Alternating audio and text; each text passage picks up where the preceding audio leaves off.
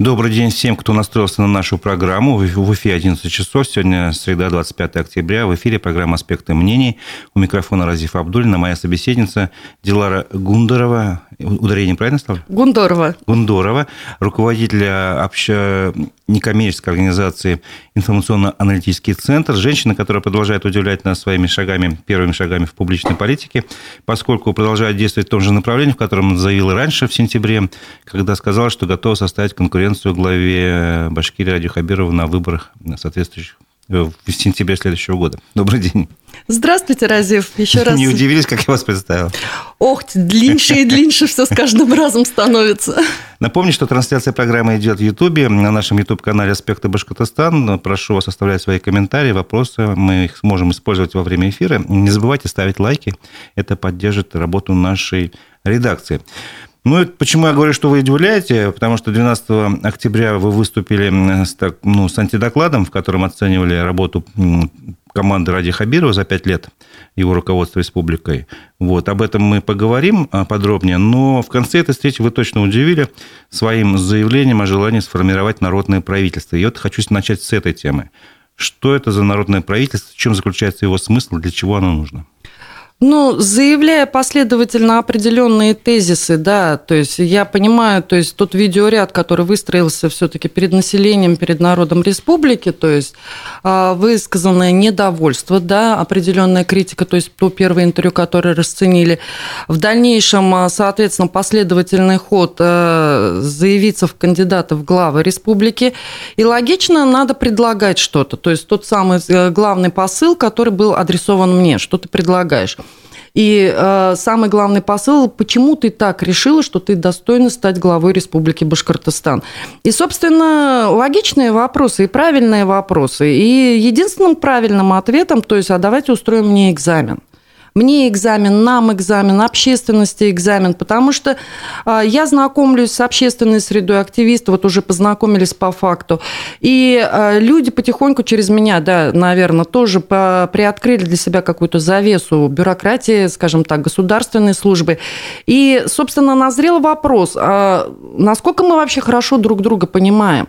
И вот э, возникла мысль создать некий формат «Народное правительство», возможно, красивые слова, возможно, кто-то скажет, где-то они повторялись, но дело не в этом. Я предлагаю площадку, при котором, скажем так, а, те активисты, те люди, которые считают себя достойным давать советы власти, или, э, скажем так, они лучше знают, как в принципе, могут себя попробовать в этом русле. Я предлагаю руководствоваться теми же законами, теми же инструкциями, теми же нормативами, которым сегодня ограничены государственные служащие, и в рамках тех же горячих повесток, опять же, можно формировать свою повестку из наболевшего, потому что есть еще такая критика, что правительство не всегда обращает на те проблемы, которые надо, а обращает только на свои какие-то. В принципе, сформировать, возможно, и свою повестку, и предложить пути решения. Но только вот не не так предложить, как мы это слышим иногда в соцсетях, а давайте посеем, пожнем, а вот там вот плохо, здесь хорошо. Нет. Вот конкретно на документах есть проблема – как решить, то есть какие документы надо принять, какому органу надо принять, как должен выглядеть текст документа. А для меня это, собственно, тест на главу, где я уже, соответственно, в режиме реального времени а, начинаю отвечать на те вопросы, которые отвечает глава республики в силу своей должности по по работе, да, то есть умеет регулировать отношения между соответствующими группами интересов, отраслевыми группами. И, собственно, а, вот такой тест-драйв до выборов предлагаю пройти. Причем, если все получится, я вообще предлагаю сохранить этот формат. Это вот такой дублирующий контур а, скажем так, помогающей власти, если власть его не отторгает, вот с моей точки зрения. И опять же, это ответ на самый главный вопрос формирования вот этой кадровой скамейки запасных, да, то есть для будущей ротации в госорганы. Не секрет, что зачастую э, бывают талантливые люди остаются незамеченными, либо в силу каких-то причин они не доверяют да, э, системе отбора в госорган. Попробуйте себя на независимой площадке. И я более чем уверена, скажем так, власть в таком хорошем смысле слова заинтересована видеть тех людей. И тогда уже, да, это будет конкурс. Почему выбрали, там, я не знаю, Васю Пупкина, а не Ивана Ивановича на, того, на ту или иную должность, хотя у них, вот мы уже э, публично знаем, вот такие-то компетенции, вот он так-то справился с конкретной задачей, идентичной, там, скажем, правительству, которую он решал. По-моему, хорошая история может получиться, если мы ее начнем и пройдем. Вот это самое главное. Так, ну примерно понятно, для чего и как э, все это нужно. Ваша, ваша идея понятна. А как будет формироваться это правительство? Или уже формируется? Какие сроки? Вот, теперь самое главное. То есть первое, э, Говорю вперед для того, чтобы убрать э, самый главный тезис. Вы играете в сепаратизм, будем так говорить, да, в некое, скажем, противостояние с властью. Нет, это все-таки закон. Еще раз говорю, мы ведем линию а, реализации закона 212 об общественном контроле. Есть такое понятие общественный мониторинг, который как раз позволяет заниматься скажем так, мониторингом эффективности госвластей. Мы точно так же приказом ОНО МВА создаем вот этот проект «Народное правительство», а, где расписываем ролевые позиции. Здесь еще раз говорю, позиции расписываются путем дублирования фактически через инструктивную часть ОНО МВА а, действующего правительства, а, потому что мне кажется, что пока так надо – скажем, максимально быть похожими, а потом уже посмотреть, как пойдет. А, первые 2-3 месяца, вот, скажем, до Нового года я предлагаю сейчас поприсутствовать на еженедельных оперативках, которые мы начинаем проводить вот с вашей легкой подачи 7 ноября, День революции, да, пускай такая красивая дата. И э, люди пусть попробуют. Вот первые там 2-3 месяца мы начнем смотрины вот этих, скажем, претендентов на роль э, министров, народных министров, народных начальников отделов, народных контролеров. То, то есть правительство, оно достаточно широкий функционал имеет. И, соответственно, те люди, которым э, близка та или иная отрасль, то или иное направление, пусть заходят своей повесткой. Сейчас будем слушать все. Я, естественно, как э, скажем так, претендент в главы, тоже предложу свою повестку обязательную, которую мы будем рассматривать. И самое главное, то есть путем вот такого фактически общественного надзора за народными министрами, мы по крупному счету вместе объявим там голосование, да, и выберем так называемых народных министров. Для чего? Потому что э, госслужба действует в формате плана. И вот с 1 января соответственно, будет стартовать план. То есть мы подготовим план работы правительства на год и на последующие годы. Попробуем вообще присесть, скажем, в параллель с нашим бюджетом, да, который формируется на три года и все-таки реализовать часть задач. Вот взять на себя посильную ношу и посмотреть, а мы вообще в состоянии, как профессионалы, реализовывать эти задачи, или, может, мы вообще зря про себя все это придумали? Вот как-то так. Я правильно понял э, сам механизм формирования, что сейчас до Нового года, э, с 7 ноября начиная, будут, будет какая-то онлайн-трансляция угу. по вторникам, если не ошибаюсь, да, каждый вторник, э, куда может подключиться каждый желающий.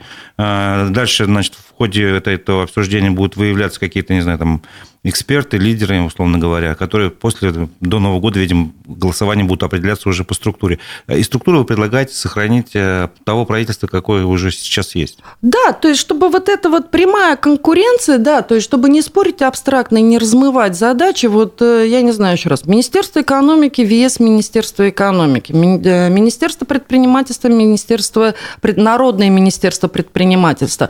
И вот смотрите, да, какой кандидат, скажем, более более эффективен. А опять же, давайте так, не просто там отбирать людей. Я жирным прям вот хочу сейчас подчеркнуть, Разив, я хочу отобрать здравые задачи. Здравые задачи. Ну, то есть вначале два, два, два месяца до Нового года обсуждается повестка дня как бы. Будущий план работы правительства. Угу. Ровно в таком же формате, как сейчас правительство Республики Башкортостан фактически формирует план работы правительства на следующий год, который будет утвержден в конце года. Мы точно так же начинаем формировать план задач, который, как э, общественность считает, важными для реализации в следующем году – и уже дальше люди, которые себя покажут и, возможно, успеют доказать, а, соответственно, возьмутся за подготовку документа. Я фактически беру на себя функцию а, некого человека, который с них спрашивает. спрашивает и как глава, да, и который им подсказывает как глава, возможно, координирует между собой, соединяя те или иные интересы. Угу. При этом я не отрицаю, кстати, что могут включиться в эту работу и действующие министры, и действующие представители госвласти. Вот пусть попробуют посоревноваться. Я, кстати, на это даже очень надеюсь, потому что э, вот в случае таком у них будет народная поддержка. Почему бы нет? Надеюсь, услышат. А вы заранее не формируете, то есть людей, предполагаемых в эту ну, команду, правительство, не собираете анкеты какие-то? Это будет просто как некий эксперимент, вот он стартует 7 ноября. Как получится, так и получится. Анкеты мы начнем собирать, ну, во-первых, из желающих. Ну, естественно. Да, то есть поэтому у нас вот эта вся история представлена на наших сайтах, каналах, э, памятка висит. Вы уже можете начать присылать резюме потому что, собственно, как ведущий мероприятия, я, естественно, начну озвучивать, что определенное количество людей постучалось, вот они такие-то, эти люди будут действовать. Вот а, тоже прошу всех услышать, люди ведь будут не инкогнито, как в соцсетях, да, там под неизвестным ником. Вы представите свое имя, фамилию, отчество. Вас точно так же все общественники будут под лупой потом смотреть вашу биографию – насколько вы вообще достойный человек. Это достаточно рисковый эксперимент, и я его именно предлагаю тем активным людям, которые себя сегодня заявляют как смелые и как э, те люди, которые не боятся. Мне кажется, страшно, конечно, но мне же вот не страшно, я думаю, остальным будет не страшно. А на сайте, вот, допустим, Башкирка РФ, где конкретно можно зайти и найти вот эту вот кнопочку, чтобы нажать и сказать, вот я хочу стать членом народного правительства? А, на сегодняшний день на сайте Башкирка РФ есть почта. А, угу. Полный контент по, для работы народного правительства, так как оно стартует 7 ноября, в планах у нас до 1 ноября выложить всю документацию. Вот сейчас в усиленном режиме вот эту всю документацию формируем и выкладываем. Будет отдельно анонс, освещение ровно так же всем разошлю возможно, там, скажем так, э, даже на пробу пера, на тестирование какой-то, э, скажем, период заложим пару-тройку дней, да, на анализ документов, насколько я вообще правильно подошла к этому моменту. Но как говорится, ничто у нас не Коран, все можно подправить ровно, собственно, как любой документ правительства. То есть, если мы даже на старте ошибаемся, это не догма. Все очень живо, все можно поменять, все можно изменить в зависимости от степени разумности предложения, от степени проработанности, я бы сказала. Ваше ощущение вообще, э, общество готово к такому эксперименту или нет? Самое главное, что я готова. Общество, честно говоря, вот э, это мой вызов обществу. Это даже не вызов госвласти вот на самом деле. Я здесь выступаю, на самом деле, в интересной позиции сейчас медиатора между властью и обществом. Власть прекрасно знает, что я знаю, какая бывает власть и как она работает. Общество меня знает, как, скажем, теперь некого человека отторгнутого да, властью. И я выступаю медиатором, это вызов обществу в первую очередь. То есть вот эти все мнения, чаяния, обидки, пускай будут звучать такое слово, еще какие-то претензии, вы теперь можете озвучить. Я их упакую, грамотно упакую, потому что вот то, что я сегодня общаюсь со многими активистами, ребята, извините, но у вас крайне неграмотная речь, вы не понимаете, что вы говорите, вы не прочитали в большинстве своем ни одного закона, э, очень мало внятного, э, оформленного, формализованного текста. Э, это беда, конечно, общая, но э, поэтому, но есть здравые мысли, и мне неохота терять этот энтузиазм, который есть у людей. Поэтому я готова помочь им оформить свои мысли, сформировать именно с точки зрения правильной бюрократии и подать эти мысли. Ну и опять же, я надеюсь, что в ходе работы правительства все наконец-то прочитают те нормативные документы. У нас будет отдельный тест-драйв по нормативным документам, я сейчас прям формирую список, я прям буду делать экзамен. Уж не обессудьте, но на знание нормативной базы Республики Башкортостан будущие министры будут проходить публичный экзамен. Интересные новости. А как вы относитесь к тому, что уже есть какие-то структуры, которые, ну, частично, может быть, решают такие же задачи, например, общественная палата там, или Совет по правам человека и развитию гражданского общества? Буквально... Не знаю, может, что-то еще, может, общественные советы при министерствах есть? Буквально вот вчера у меня был разговор с одним из общественников, и вот я ему этот тезис говорю, я вас не знала, я работала в периметре госслужбы, у меня была как раз одна из тех служб, которая общалась со всеми, вот она была заточена на межвед. И вот тех людей, которые я сегодня уже сегодня вижу за периметром, я вас там в коридорах не встречала. Соответственно, а, я прекрасно знаю, как формируются общественные палаты, общественные советы при тех или иных министерствах. Ну, давайте так, это лоббистские группы. Это просто лоббистские группы из знакомых бизнесменов, из знакомых людей, которые нужны а, министерствам для того, чтобы в нужный момент им согласовали определенный документ. Ну, так требует закон, да, оно должно проходить некое общественное обсуждение – и это стали подручными министерств. Собственно, они не выполняют ту функцию общественного, скажем, именно общественного контроля, насколько они не выполняют функцию диалоговую, вот э, выстраивание диалога. А, насколько я уже тоже наслышана от этих жалоб, у меня тоже был вопрос к общественникам, а почему вы не интегрируетесь в эти институты, да, скажем, общественной жизни при власти? Насколько я поняла, никого не взяли. Либо не взяли, либо не сумели. А возможно, кстати, аргумент тоже имеет место быть. Да вы неграмотные. И вот поэтому для того, чтобы нам сегодня подтянуть да, и убрать вот эти вот, скажем, взаимные претензии, а, я формирую дополнительную историю, некоммерческую, независимую, которая в идеале потом ну, собственно, вот такой план есть, установит межвед со всеми этими общественными палатами, институтами гражданского общества.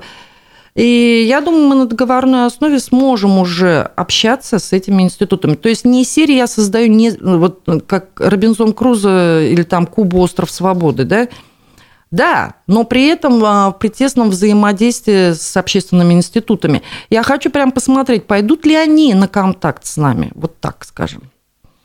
Ну, нам, конечно, всем не хватает, на мой взгляд, некого такого диалога, на самом деле.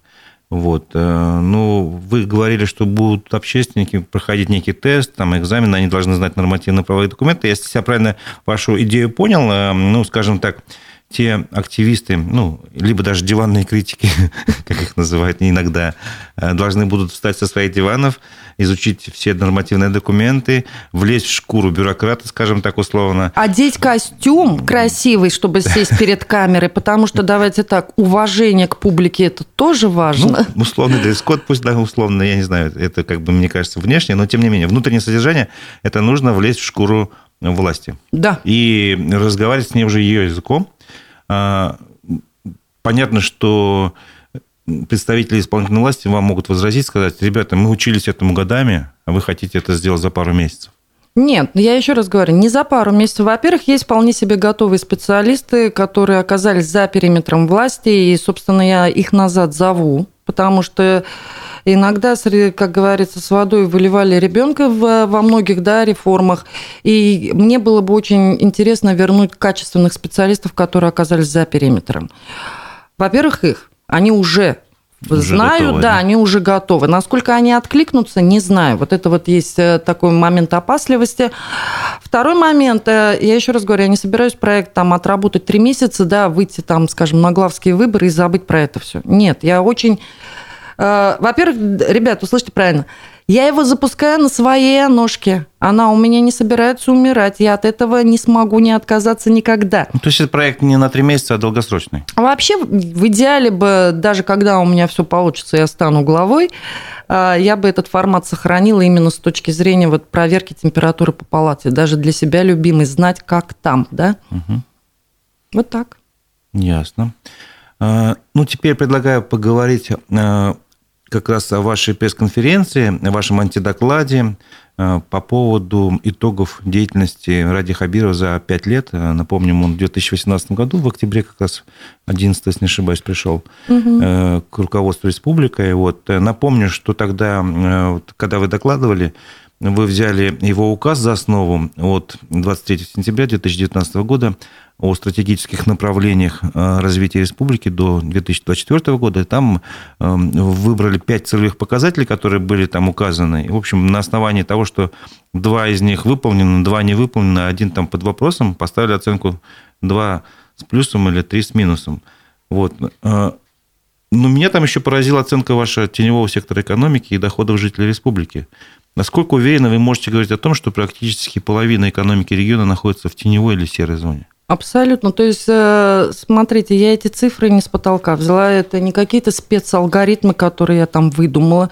Это отчет ФНС. Это документ, которым руководствуется, ФНС готовит. А, мы провели его по... Во-первых, часть цифр – это вообще просто прямые цифры из отчета ФНС. И э, там чуть-чуть расчетных цифр обратного алгоритма пересчета НДФЛ. 13% привести к 100, я думаю, сможет даже школьник. И когда мы их просто разделили, да, на количество жителей, тут не бог весь какая математика.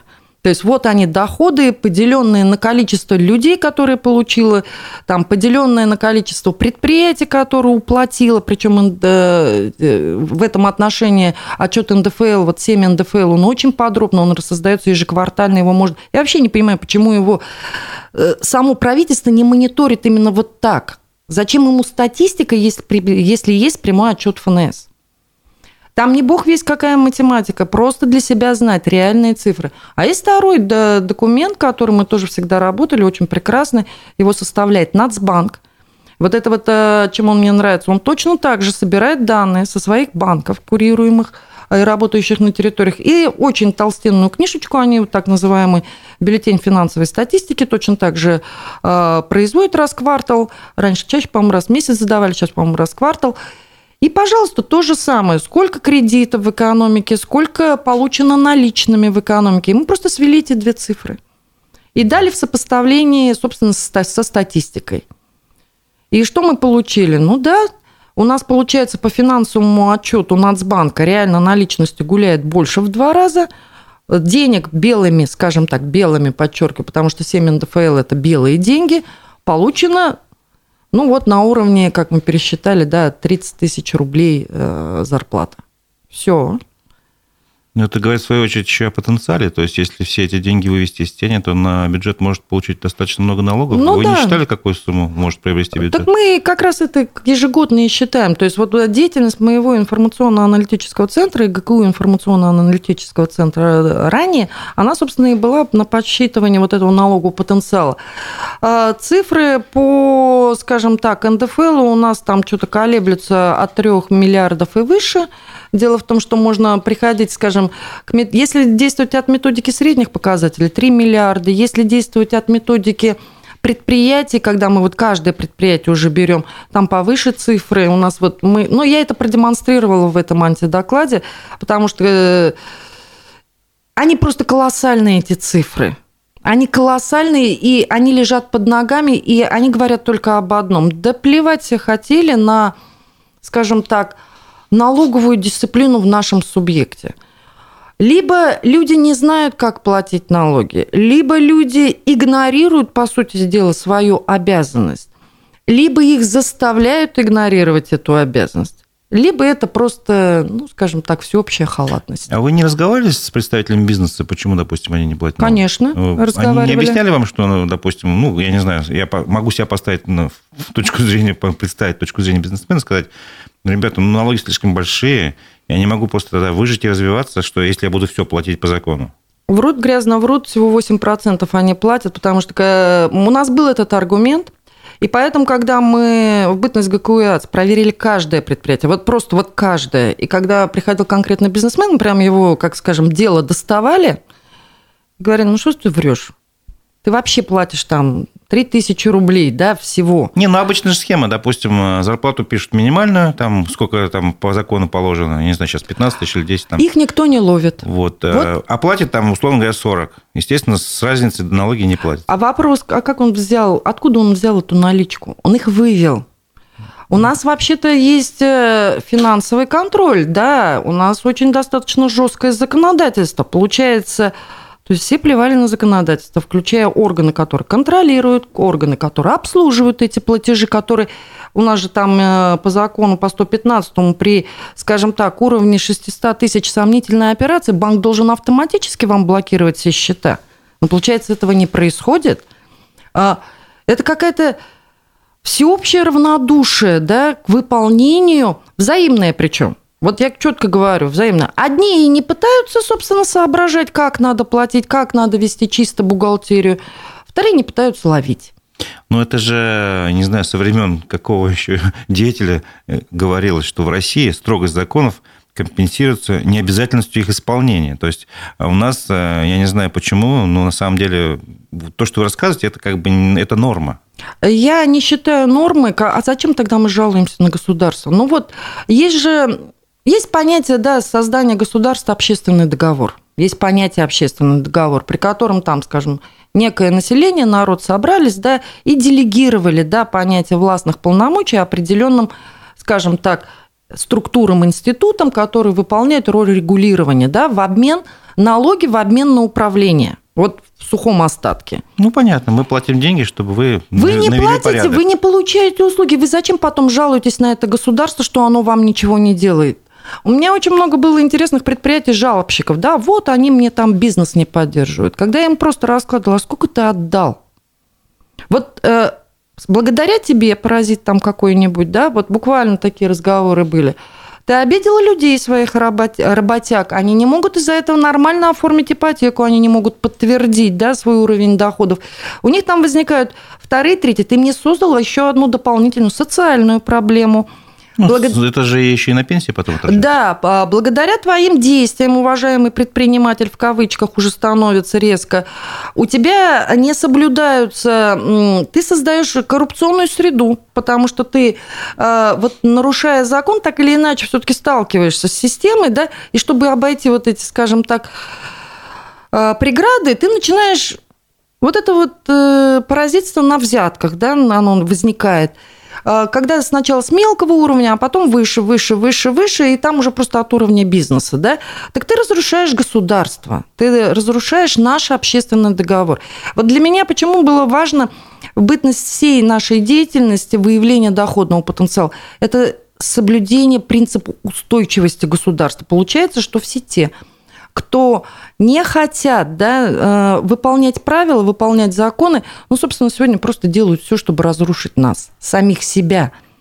И э, поэтому после этого тезис, да, а что они на школах воруют, да вы сами-то, собственно, не всегда ну, это хотите. такая поголовная, получается, не знаю. Так было не всегда. Разив. А вот когда, это, когда было хорошо? Так было не всегда. У нас, давайте так, я девушка не молодая, да, и в отличие от этого, как говорится, бизнес вела тоже в те во времена лихие 90-е, начало 2000-х. Я даже помню это время. Это было начало 2000-х, когда опустился железный занавес. И вот это вакханалия с наличкой, да, когда наше государство только рассчиталось перед этим МВФом за кредиты, вот эта вот дикая инфляция, сжали наличку, вот наконец-то стабилизировали инфляцию, вот начало 2000-х. И прям э, по всем банкам прокатилось, да, мы вам облегчаем налоговое бремя, но теперь вот эти вот там, скажем, упрощенки появились, вот эти вот все э, льготные режимы, но вы начинаете платить. Пускай вот эти маленькие деньги, но платить. Я сама вела бизнес, ну да, Иди попробуй уже похулигань с наличкой. Потихоньку у нас вот эта вот тема кэш начала уходить. И, в принципе, было достаточно долгий период, вот, скажем так, правильным платить. А потом что произошло, это уже другая история.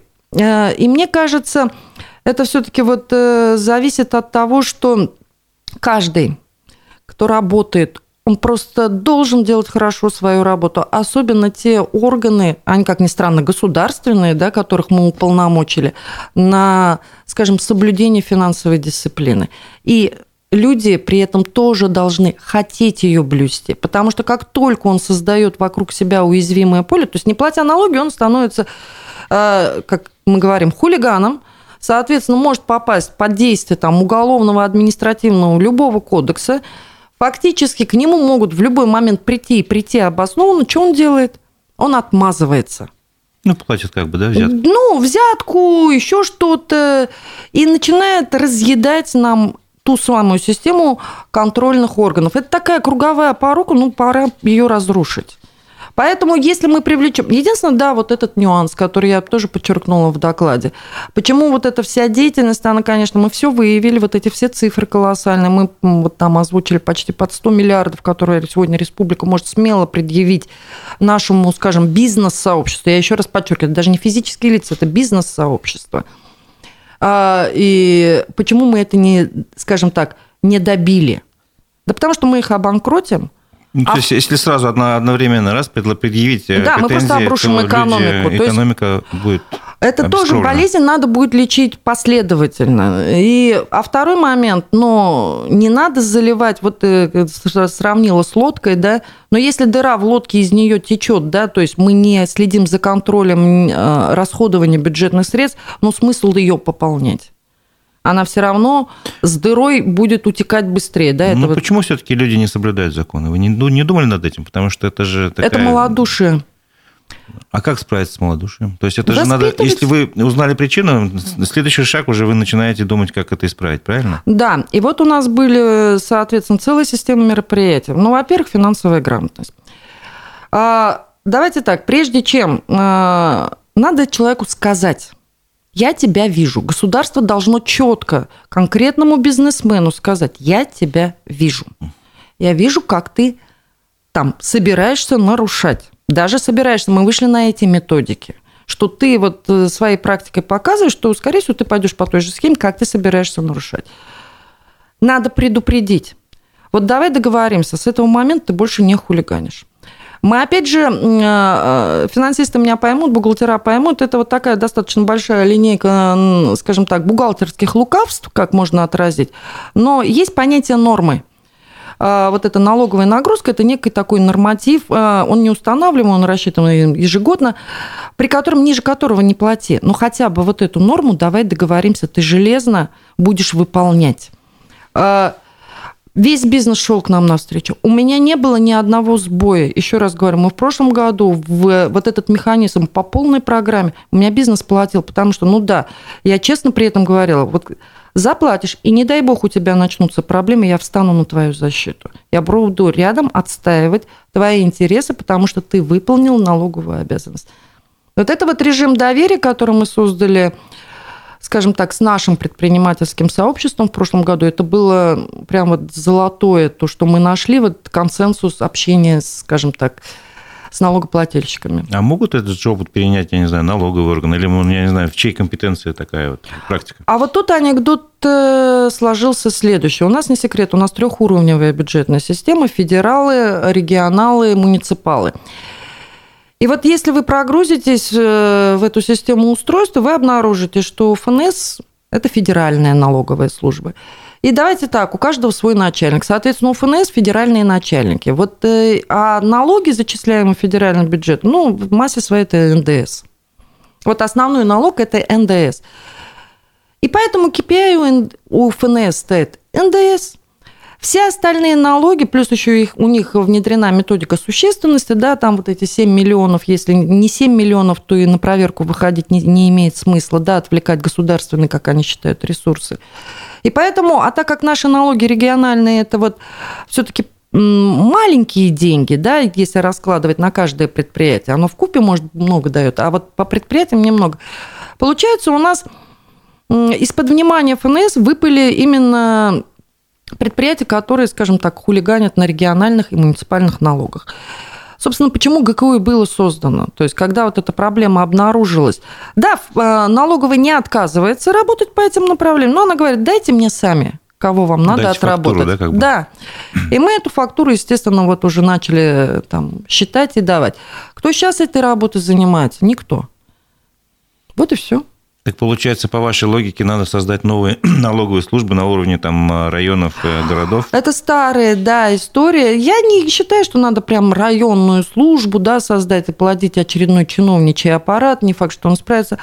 Вот э, было ГКУЭЦ, 30 человек штатная численность. У меня она укомплектована была, дай бог, на 20, потому что специалистов на эти с днем с огнем. Мы закрывали всю республику. То есть так, такого количества людей достаточно было, да? Мозги должны быть у этих 20 людей. Если они грамотные специалисты, поэтому я говорю, нам не надо много. но занимающих какие-то кресла. И сегодня я более того говорю, у меня есть оно МВС, я обладаю всеми теми практиками, у меня этот опыт работы, вон, скажем, с предыдущего места и уже с текущим, более пяти лет. У меня вся методология. У меня это база всех предприятий, которые я знаю, кто сколько не заплатил. Зачем второй раз перепроверять? На сегодняшний день уже мы уходим от этой истории выявить. Сейчас надо задачу поставить по-другому. Сейчас задача правильно предъявить и даже так, не предъявить, а легализовать. То есть когда мы, скорее всего, придем к разговору, мы вам простим прошлые ошибки. Мы виноваты, вы виноваты, все виноваты. Ну давайте там с какого-то там дня, а, условной даты, мы перестаем друг друга обижать. И начнем наконец-то исполнять тот самый общественный договор. Мы наконец-то начнем беречь наше государство, себя уважать. Ну да, каким-то отдельным должностным лицам не повезет, взяток они больше не получат. Ну что ж теперь, так бывает. Ну, лучше, конечно, отказаться от взяток. Я хочу пару вопросов задать от нашей аудитории. А, ник под, а, пользователь под ником «Наше время» спрашивает, нашли работу? Ну, я так понимаю, обратили внимание на ваш пост э, ВКонтакте или в Телеграме о том, что вы э, резюме даже готовы предъявить, ищете какую-то работу? Я ищу работу, это нормально. То есть после... Вот завтра будет ровно год, 26 числа был последний день работы в ГКУ. И, собственно, других предложений работы у меня сегодня нет, потому что резервы заканчиваются, даже отложенные нычки там, э, они заканчиваются. В силу обстоятельств, я, собственно, почему я открывала ножку в надежде, да, о том, что частный бизнес, возможно, как, как частный бизнес у меня оно сможет существовать, нет, а скажем, тот э, волчий билет, да, та государственная машина, которая проехала, сдаванули на всех. То есть вот э, сегодня многие предприятия, точнее так, мы в основном работу на муниципалитеты выстраивали, оказались фактически перед шантажом Белого дома. Да, если вы с ней будете работать, вы лишитесь должностей, я не знаю, там каких-то преференций. А, при этом они мне все и главы администрации, и работники об этом открыто говорят, да, то есть подождем, снимай напряженность, вот эта вот серия. А, как физическое лицо я тоже с этим столкнулась. То есть э, у меня была попытка однажды трудоустроиться, столкнулась, получила тоже, директор получил звонок, но я об этом уже рассказывала, не буду возвращаться. Пока предложений нет. Будут, не будут, не знаю. А, просто у меня обычная семья, мы живем на зарплату, она мне нужна, ну, это понятно, это любой человек э, должен кормить свою семью. Правильно понимаю, что э, муниципалитеты, с которыми вы сотрудничали, просто отказались работать с, с, с некоммерческой организацией вашей? Они часть, да, расторгли, причем безвозмездные соглашения. У нас же двухэтапная эта история, то есть мы берем некий базовый пул безвозмездного обслуживания, в случае, скажем так, необходимости реализации отдельных задач, уже конкретных предметных, да, а, мы говорили о коммерческой стороне взаимодействия. В рамках закона это все позволительно. Они даже начали расторгать безвозмездные соглашения. Но отдают должное, а часть муниципалитета все-таки рискнула и оставила, хотя на них хорошо даванули. Ну, это хорошо. А, тут э, можно поговорить еще о том, что произошло с вами за последний месяц, после того, как прошел наш эфир. Э, и после того, как мы интервью провели и рассказали, вот свой анти, антидоклад представили, э, читал, по крайней мере, что там, по вашим данным, на вас хотят завести какое-то дело. Вот можете об этом рассказать? Это, насколько это... Был высокий риск, э, была информация, была информация подтвержденная, что да, то есть после серии интервью, скажем так, э, Назаров дал команду э, подать заявление на клевету, мне даже говорили слово экстремизм, ВСК, МВД и прокуратура. Вот было три, скажем так, направления. И, э, собственно, да господи, не страшны ведь правоохранительные органы, когда они работают по закону. И мы разложили процедурно вот эту всю историю, что могут предъявить и так далее. Стало понятно, что ничего такого ко мне предъявить нельзя, соответственно. Если мы говорим про... Ну, про законные Да, не... и, соответственно, все это процессуальные моменты, мы приблизительно разложили срок реагирования на эти заявления. И вот эта вот прошедшая неделя, она была, так скажем, последняя контрольная, да, если, условно говоря, меня пригласят на какую-то беседу или не пригласят. И стало понятно, что нет, не пригласят. То есть, а, что правоохранительные органы в такие игры, ну, скажем так, преследования в текущих реалиях не собираются играть. Тем более, что вынося весь этот скандал на публичную плоскость, я не знаю, о чем думает Назаров, да, а, но он а, фактически ведь вынесет все тогда на публичную плоскость, потому что пойдут суды. От текущих каких-то судов я уже фактически отбилась. Я надеюсь, вот с этой стороны, вот эта вся приключенческая история машины преследования, она вот сейчас, скажем так, в правовом поле выдохлась. Возможно, да, начнутся неправовые механизмы, но, но это другая не правовые. история. Давайте, а вот а вы говорили, по-моему, писали, что к вам приходил участковый. Что за визит был? Ой, это была смешная история. То есть как раз вот э, прошла информация, а, стучится в дверь человек, э, представляется участковым, говорит, что по заявлению. Я говорю, по какому заявлению? Неизвестные люди здесь ходят, проживают. К вам квартиру Нет, приходили? Ну да, у меня юридический адрес, где у Аношки. И мне так интересно стало, я говорю, а кто подал заявление? Он говорит, старший по дому. Я говорю, какая прелесть. Вроде как я старший по То дому. есть вы сами на себя, получается, Я говорю, покажи фамилию, пожалуйста. Он мне показал, я даже отщелкала где-то для себя. Он говорит, не видно, через дежурную часть пришел. Он говорит, вы старший по дому. Так обрадовался, что ему все остальные квартиры не надо обходить. Написал заявление о том, что старший по дому отказывается от своего заявления, хотя ничего не заявлял. Это вот комичная история. Это очень интересно, очень смешно. И, соответственно, такое, и, и вот отказная. А насчет неправовых форм есть такая так называемая информационная война и прочие вбросы. Были уже, я так понимаю, попытки такие? То, ну, кто-то на федеральный канал забросил, да, что меня там вот это вот должны арестовать. Там, я говорю, ну, вы сработали мне как реклама, потому что к этому моменту я уже знал, что правоохранительные органы в эти игрища не играют. Более того, ну, на всякий случай я все-таки сделала письмо и обратила внимание вот соответствующих органов, на всякий случай МВД, СК и прокуратура написала, что, ребят, если есть претензии, вы мне их озвучьте, но в то же время обратите внимание, так как подается вот в этих федеральных телеграм-каналах, это фактически дискредитирует вас, называя вас какой-то репрессивной машиной. И э, МВД отреагировал, у меня был звонок вот дня два назад, а, и там прямо сказали, да, мы начинаем проверку, вот на днях позвонит уже дознаватель, какой период нам посмотреть, э, в каких каналах, мы уже как бы а, реагируют приятно. Угу. Я вам вчера, по-моему, если ошибаюсь, отправлял запись телефонного звонка. Угу. Так получилось случайно, что мне конкретно позвонили. Ой, здорово. Представилась какая-то девушка, и так она с скороговоркой информационно-аналитический центр так сказала.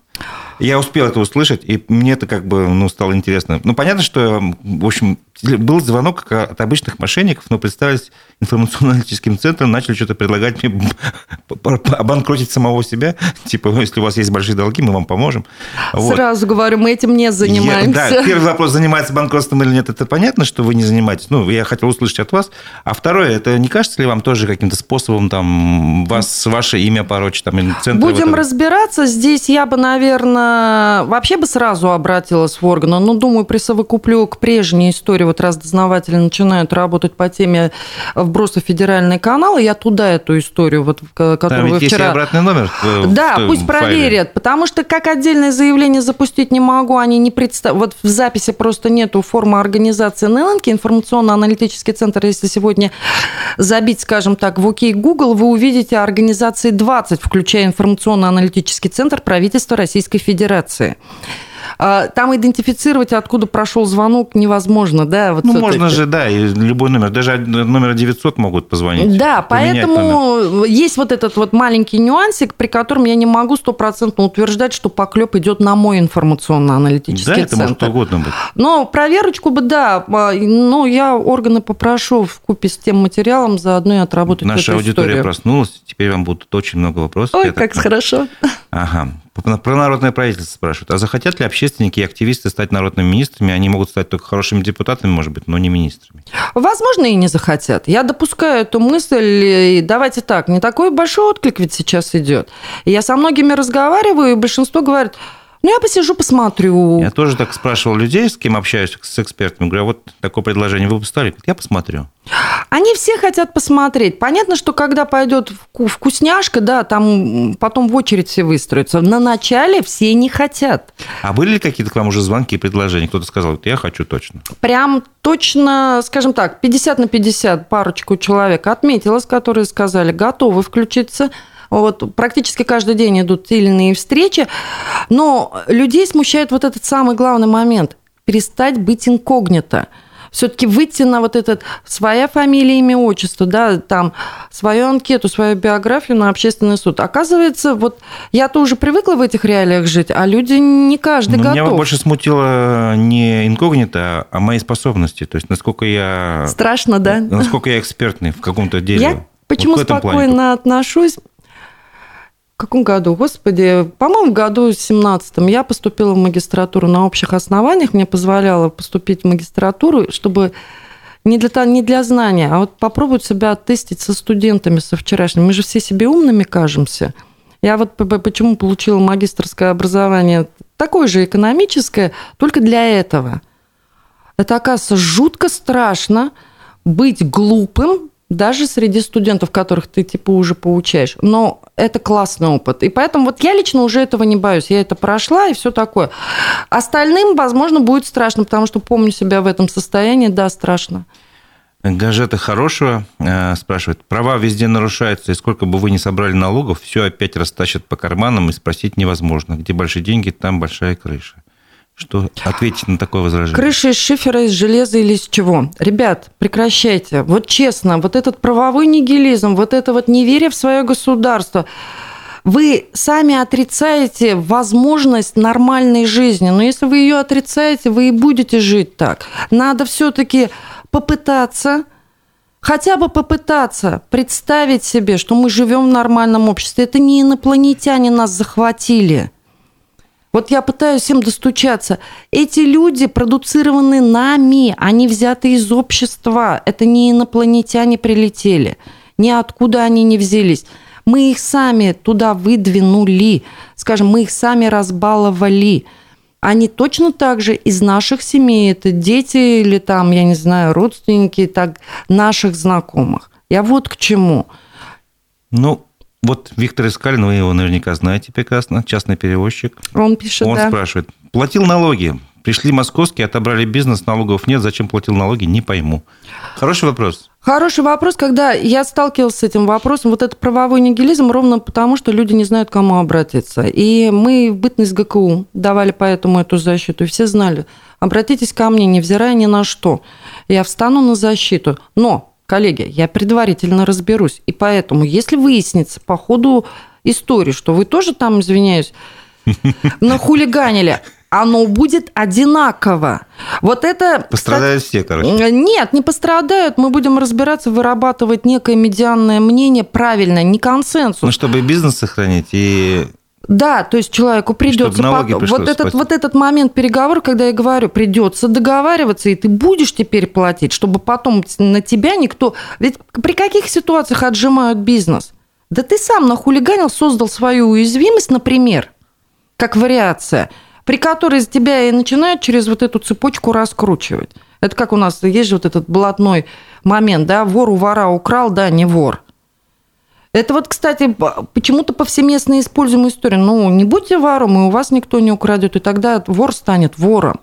Поэтому уметь соблюдать закон, иногда просто понимать, как видит себя государство, как может увидеть, и как может тебя защитить.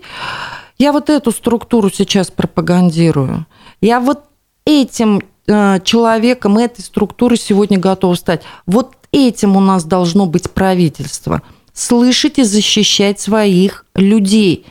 Не правоохранительным органам, а принимать меры для того, чтобы правоохранительные органы увидели проблему, защитили, вступили в переговоры, более грамотные специалисты, более грамотные люди, скажем так. Потому что один предприниматель, ну давайте так, честно, сегодня не в состоянии выучить ту прорву законов, это, ну, я же себе подобных мало знаю, да, вот с четырьмя высшими образованиями. Идите вот Это вот сегодня я отчаянных людей, которые идут в предпринимательство, я просто смотрю, они отчаянные люди, вы сослепу идете в это, скажем так, в этот океан законодательных противоречий.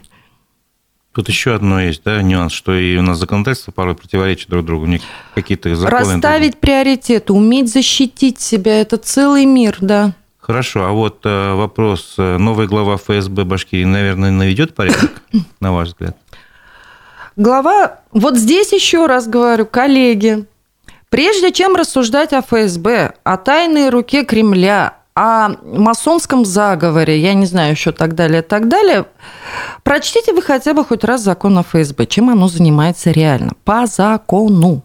Вы себе столько открытий сделаете. Вот я не лениво, когда начинала работать с Федеральной службой безопасности в бытность ГКУ, я просто открыла закон. Элементарно, что я имею право у них спросить и за, с чем они имеют право ко мне прийти. Вы удивитесь. Он не может навести порядок один – это раз. У него есть четко определенные функции, которые э, определены Федеральной службой безопасности. Произошла знаковая ротация. Кстати, подчеркиваю, знаковая ротация, потому что вот буквально мне вчера написали, что а, высокопоставленные генералы очень хорошо отзываются как человеке решительном. И мои личные надежды, да, только в одном. А, я надеюсь, человек примет те меры, да, по задержанию тех коррупционных элементов, по пресечению тех преступных цепочек и страшных цепочек, которые мы сегодня видим, а, и элементарно даже отреагирует на те материалы, которые мной были переданы, вот, скажем так, уже даже, наверное, в этом году, которые мы обнаружили там в предыдущей деятельности, да, был ряд страшных материалов, вот, которые мы отдали в этом году, вот, которые пруфы все-таки не рискнул полностью разместить и так далее. А вы можете рассказать, о чем речь? Речь идет о госизмене, собственно. Да, речь а идет о... Вот давайте так, говорю о следующей вещи. В прошлом году у нас стал вопрос в силу СВО а, и, скажем так, э, вот этих моментов, когда а, общество начало делиться на друзей, врагов, да, там и так далее, и так далее, мы же смотрим немножко с другой стороны. И, и мы начали смотреть с точки зрения, куда текут финансовые потоки. Ну да, мы уже все знаем, у нас в правительстве, да, все, коррупция – Куда они уходят? И у нас пошли такие страшные вещи, как признаки утекания бюджетных денег, финансирования той стороны Украины. А, материал сформирован, есть признаки. Премьер-министр лично. Вот, вот поймите правильно, страшная вещь.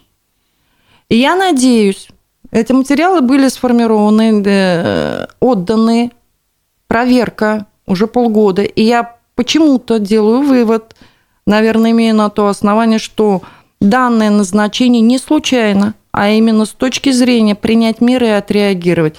Я думаю, что в течение месяца э, эта работа уже, вот скажем, как сделанная, э, мы увидим громкие отставки в силу того, что нельзя в нашей стране вот так предавать Родину уж совсем.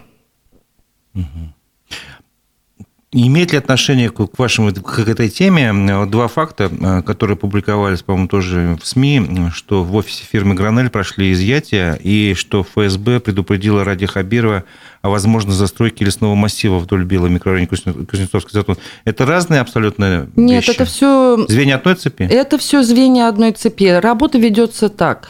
Я еще раз говорю, материал, который мы отдали, он страшный, он страшно звучит – то есть речь ведь идет, давайте так, что в наши государственные органы просочились лица, да, которые выполняют, и сейчас уже, это не мое дело, чей заказ они выполняют, да, что у нас э, внутри общества фактически возникли определенные элементы, которые разрушают наше государство – и вот эту историю э, во всех цепочках ее проверить я лично-то не могу, да, тут уже вопросы масштабной истории.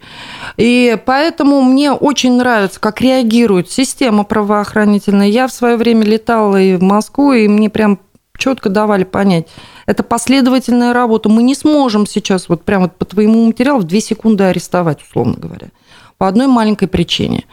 А, полыхнет Да, финансируется эта вся история, вот эти теракты, которые происходят даже на нашей территории.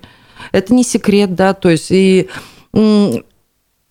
наша задача объединиться и сегодня просто принять те изменения, а у правоохранительных органов, извиняюсь, задержать предателей Родины. Вот как бы ни звучало это э, страшно. Под каждым словом подписываюсь. Вот многие видят эту...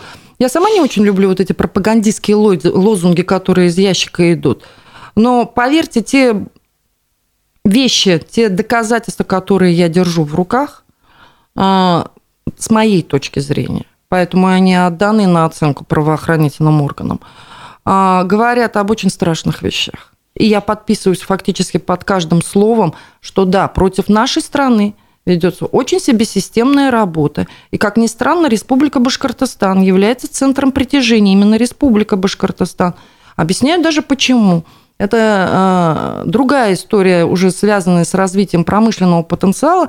Не секрет, мы сегодня вынуждены строить э, те, скажем так, ушедшие да, производственные цепочки, которые мы получали, комплектующие с Запада. Мы сегодня эти заводы вынуждены строить здесь. И если кто не знает, то есть вот эти нехватающие элементы в наших новых производственных, скажем, строительствах, выбиралось место, где они будут строиться. Все-таки это будет Сибирь, необъятная, с богатыми природными ресурсами, или какое-то другое место. Сибирь не подошла, длинная логистика, тяжело осваивать. Подошла Башкирия. Мы сегодня становимся, пускай с выработанными где-то месторождениями, пускай со сложными историями, мы сегодня уникальный регион, готовый сегодня, скажем так, принять новую стройку. Э, и я понимаю, что да, подорвать Э, устойчивость сегодня нашей республики, ну, скажем так, пускай с точки зрения, да, там, а, опять же, вот такое все равно другого слова не подберу, врагов нашей Родины, да, ну да, она здесь борьба, у меня здесь она, на территории Республики Башкортостан. И именно сюда будут интегрироваться даже пускай под видом должностных лиц определенные, скажем, люди, которые будут просто делать все для того, чтобы расшатать наше общество. Вот просто наше республиканское. Меня даже вот эта вот тема с городищем, подбивается же вот этот вот конфликт между слоями общества у нас здесь в республике и на идеологии, и на религии, и на экономике. Это просто масштабы этого бедствия – я их вижу, я их могу соединить. К сожалению, наша программа подходит к концу. У нас буквально пару минут. Вслед за нами мы ждем коллег. Э, будет программа Digital Среда. Э, и пару вопросов, но очень коротко. Попытайтесь ответить э, спрашивают, очень просят ответить на вопрос, в состоянии вернуть ли вы общественное слушание для Башкирии, которое, в принципе, так понимаю, временно отменили, вот на всяких Да, конечно. состояниях. Е... Все, да. больше не надо. А, есть еще вопросы более, на которые вы, думаю, сейчас не сможете ответить. Я предлагаю вам тоже сделать, как мы сделали в прошлый раз, угу. неотвеченные вопросы я вам отправлю э, как бы почтой, и вы потом найдете время, мы познакомим нашу публику, нашу аудиторию с вашими ответами. Хорошо? Разив с удовольствием. Потому что тут, ну, есть достаточно... Много такие... вопросов? Ну, достаточно много, да. приятно. Итак, большое спасибо за участие в нашей программе. К сожалению, не успели все охватить. И самое интересное, которое прозвучало в конце, я думаю, тоже не до конца раскрыли. Но я думаю, это пусть не будет... успела, пусть, тяжелая история. Пусть будет, а, не знаю, некой интригой и поводом для журналистов к вам обратиться, разъяснить, возможно, вот. Э, это была программа «Аспекты мнений». Микрофона был Разиф Абдулин, а мой собеседник Дилара Гундорова. Очень приятно еще раз быть у вас. Спасибо большое. Всего доброго, до новых встреч в эфире.